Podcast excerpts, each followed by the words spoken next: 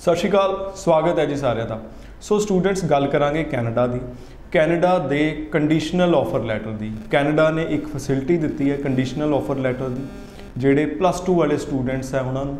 ਸੋ ਇਹਦੇ ਕੀ ਫਾਇਦੇ ਨੇ? ਕੀ ਕੋਈ ਨੁਕਸਾਨ ਹੈ? ਕਿ ਕਿਹੜੇ ਕਿਹੜੇ ਪ੍ਰੋਫਾਈਲ ਵਾਲੇ ਸਟੂਡੈਂਟਸ ਨੂੰ ਇਹਦਾ ਫਾਇਦਾ ਲੈਣਾ ਚਾਹੀਦਾ ਕਿਸ ਤਰੀਕੇ ਨਾਲ ਫਾਇਦਾ ਲੈਣਾ ਚਾਹੀਦਾ ਉਹ ਸਾਰੀਆਂ ਗੱਲਾਂ ਕਰਾਂਗੇ। ਕਿਹੜੇ ਇਨਟੇਕ ਲਈ ਤੁਹਾਨੂੰ ਆਪਟ ਕਰਨਾ ਚਾਹੀਦਾ ਉਹ ਵੀ ਗੱਲਾਂ ਕਰਾਂਗੇ।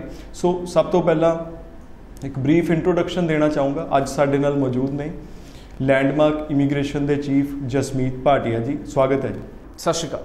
So Jasmeet ji conditional offer letter ਜਿਹੜੇ ਸਟੂਡੈਂਟਸ ਨੂੰ ਡਿਟੇਲ ਦੇ ਵਿੱਚ ਨਹੀਂ ਪਤਾ ਪਹਿਲਾਂ ਤਾਂ ਬਰੀਫਲੀ ਜ਼ਰੂਰ ਮੈਂ ਚਾਹੂੰਗਾ ਕਿ ਸਮਝਾ ਦਿਓ। ਕੰਡੀਸ਼ਨਲ ਆਫਰ ਲੈਟਰ ਦੀ ਜਿਹੜੀ ਗੱਲ ਕੈਨੇਡਾ ਨੇ ਕੀਤੀ ਹੈ ਐਗਜ਼ੈਕਟਲੀ ਕੀ ਕਨਸੈਸ਼ਨ ਦਿੱਤਾ ਉਸ ਤੋਂ ਬਾਅਦ ਕਿੱਦਾਂ ਦੇ ਸਟੂਡੈਂਟਸ ਨੂੰ ਇਹਦਾ ਫਾਇਦਾ ਹੋਏਗਾ? ਸੀ ਦੇਖੋ conditional offer letter first of all ਤਾਂ ਕੰਡੀਸ਼ਨਲ ਆਫਰ ਲੈਟਰ ਉਹ ਹੈ ਕਿ ਤੁਹਾਡੀ ਫਾਈਲ 'ਚ ਕੋਈ ਚੀਜ਼ ਮਿਸਿੰਗ ਹੈ। ਮਤਲਬ ਕਿ ਤੁਹਾਡਾ ਫਾਈਨਲ ਰਿਜ਼ਲਟ ਮਿਸਿੰਗ ਹੈ ਜਾਂ ਤੁਹਾਡਾ ਆਈਲੈਟਸ ਰਿਜ਼ਲਟ ਮਿਸਿੰਗ ਹੈ। ਕਾਲਜ ਜਿਸ ਚੀਜ਼ ਨੂੰ ਕੰਡੀਸ਼ਨਸ ਮੰਨਦਾ ਹੈ। ਸੋ ਇਸ ਟਾਈਮ ਤੇ ਇਸ ਵਰਡ ਦਾ ਬੜਾ ਇੰਪੋਰਟੈਂਸ ਹੈਗੀ ਹੈ ਬਿਕੋਜ਼ ਸਾਡੇ ਜਿਹੜੇ 12ਵੀਂ ਦੇ ਰਿਜ਼ਲਟ ਸੀ ਉਹ ਡਿਲੇ ਹੋ ਗਏ।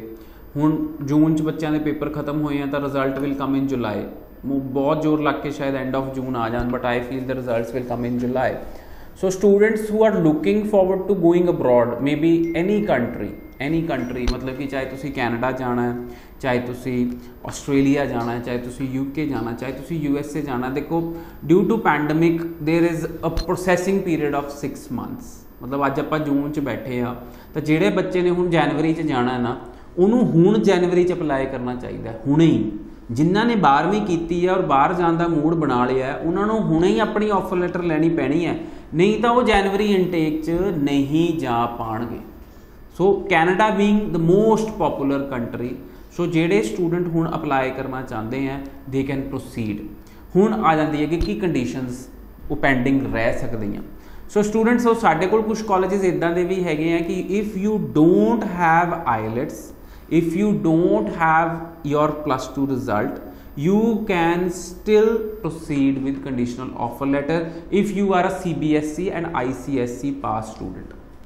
ਤੁਹਾਡੇ ਕੋਲ ਇੰਗਲਿਸ਼ ਸਬਜੈਕਟ 'ਚ 50 ਨੰਬਰ ਹੋਣੇ ਚਾਹੀਦੇ ਆ but you can still proceed with your conditional offer letter conditional offer letter ਤੋਂ ਬਾਅਦ ਅੱਗੇ ਕਿਸ ਤਰੀਕੇ ਨਾਲ ਪ੍ਰੋਸੀਡ ਕਰ ਸਕਦੇ ਹਾਂ ਜੀ? ਮਤਲਬ ਅੱਗੇ ਕੀ ਕੀਤਾ ਜਾ ਸਕਦਾ ਉਹਦੇ ਬੇਸ ਤੇ? So okay so conditional offer letter ਤੋਂ ਬਾਅਦ ਜੀ ਸਟੂਡੈਂਟ ਆਪਣੀ ਕੰਡੀਸ਼ਨਲ ਆਫਰ ਲੈਟਰ ਲੇ ਐਂਡ ਜੇ ਇਹਨਾਂ ਨੇ ਆਈਲੈਟਸ ਕੀਤੀ ਹੋਈ ਹੈ that is very good for them. ਜਾਂ ਜਿਹੜੇ ਸ਼ੋਰ ਹੈ ਕਿ ਅਸੀਂ 6 ਈਚ ਚ ਲੈ ਲਾਂਗੇ, ਉਹਨਾਂ ਨੂੰ ਮੈਂ ਐਡਵਾਈਸ ਦੇਣਾ ਚਾਹਾਂਗਾ। Once you've got your conditional offer letter you must pay tuition fees ਤੁਸੀਂ ਟਿਊਸ਼ਨ ਫੀਸ ਆਪਣੀ ਕਾਲਜ ਦੀ ਪੇ ਕਰੋ because if you will not pay tuition fees ਜੇ ਤੁਸੀਂ ਆਪਣੀ ਟਿਊਸ਼ਨ ਫੀਸ ਨਹੀਂ ਪੇ ਕਰੋਗੇ then your offer letter will revoke ਫਿਰ ਉਹਦਾ ਕੋਈ ਫਾਇਦਾ ਨਹੀਂ ਹੈਗਾ। ਰਿਵੋਕ ਹੋ ਗਈ ਆਫਰ ਲੈਟਰ ਤੁਹਾਡੇ ਜਿਹੜੇ ਪੈਸੇ ਦਿੱਤੇ ਤੁਸੀਂ ਆਫਰ ਲੈਟਰ ਲਈ, ਉਹ ਸਾਰੇ ਖਰਾਬ ਹੋ ਗਏ। So I will advise conditional offer letter ਲਓ। ਜੇ ਤੁਹਾਡੇ ਕੋਲ ਆਈਲੈਟਸ ਹੈ, ਤੁਹਾਡਾ ਰਿਜ਼ਲਟ ਪੈਂਡਿੰਗ ਹੈ no problem do take your conditional offer letter then you can, ਕੀ ਕਹਿੰਦੇ ਆ, go ahead with your, you know, tuition fees, ਆਪਣਾ GIC ਅਕਾਊਂਟ ਖੋਲੋ ਪੈਸੇ ਜਮ੍ਹਾਂ ਕਰਾਓ। And when you have your result, ਆਪਣੀ ਫਾਈਲ ਲੌਜ ਕਰੋ ਔਰ ਤੁਸੀਂ ਫੇਰ ਹੀ ਜਨਵਰੀ ਇਨਟੇਕ 'ਚ ਜਾ ਸਕਦੇ ਹੋ। ਨਹੀਂ ਤਾਂ ਫਿਰ ਤੁਸੀਂ ਜਨਵਰੀ ਇਨਟੇਕ 'ਚ ਨਹੀਂ ਜਾ ਸਕਦੇ। ਮੈਂ ਸਾਰਿਆਂ ਨੂੰ ਸੰਡੇ ਨੂੰ ਅਸੀਂ ਐਪਲੀਕੇਸ਼ਨ ਡੇ ਕਰਨ ਵਾਲੇ ਆ ਮੇਰੇ ਸਾਰੇ ਹੀ ਆਫਿਸ ਖੁੱਲੇ ਹੋਣਗੇ। ਔਰ ਮੈਂ ਸੱਦਾ ਦਿੰਨਾ ਅਸੀਂ 17 ਸੈਕਟਰ 'ਚ ਨਵਾਂ ਆਫਿਸ ਖੋਲਿਆ ਦੀਪਕ ਜੀ। ਸੋ 17 ਸੈਕਟਰ 'ਚ ਸਟੂਡੈਂਟਸ ਮੈਨੂੰ ਮਿਲਣ ਆ ਸਕਦੇ ਆ ਸੰਡੇ ਨੂੰ ਐਂਡ ਸਾਡੇ ਬਾਕੀ ਆਫਿਸਿਸ 'ਚ ਵੀ ਮਿਲਣ ਆ ਸਕਦੇ ਆ specially for 12th pass students ਜਿਨ੍ਹਾਂ ਨੇ ਕੰਡੀਸ਼ਨਲ ਆਫਰ ਲੈਟਰ ਅਪਲਾਈ ਕਰਨੀ ਆ। And there will be no processing fees. No fees before visa, no fees after visa. ਸੋ ਸਟੂਡੈਂਟਸ uh, ਇਹਦੇ ਬਾਰੇ ਵੀ ਕੋਈ ਫਰਦਰ ਇਨਫੋਰਮੇਸ਼ਨ ਚਾਹੁੰਦੇ ਹੋ, ਤਾਂ 90413 90412 ਤੇ ਤੁਸੀਂ ਕਾਲ ਵੀ ਕਰ ਸਕਦੇ ਹੋ। ਬਹੁਤ ਬਹੁਤ ਧੰਨਵਾਦ।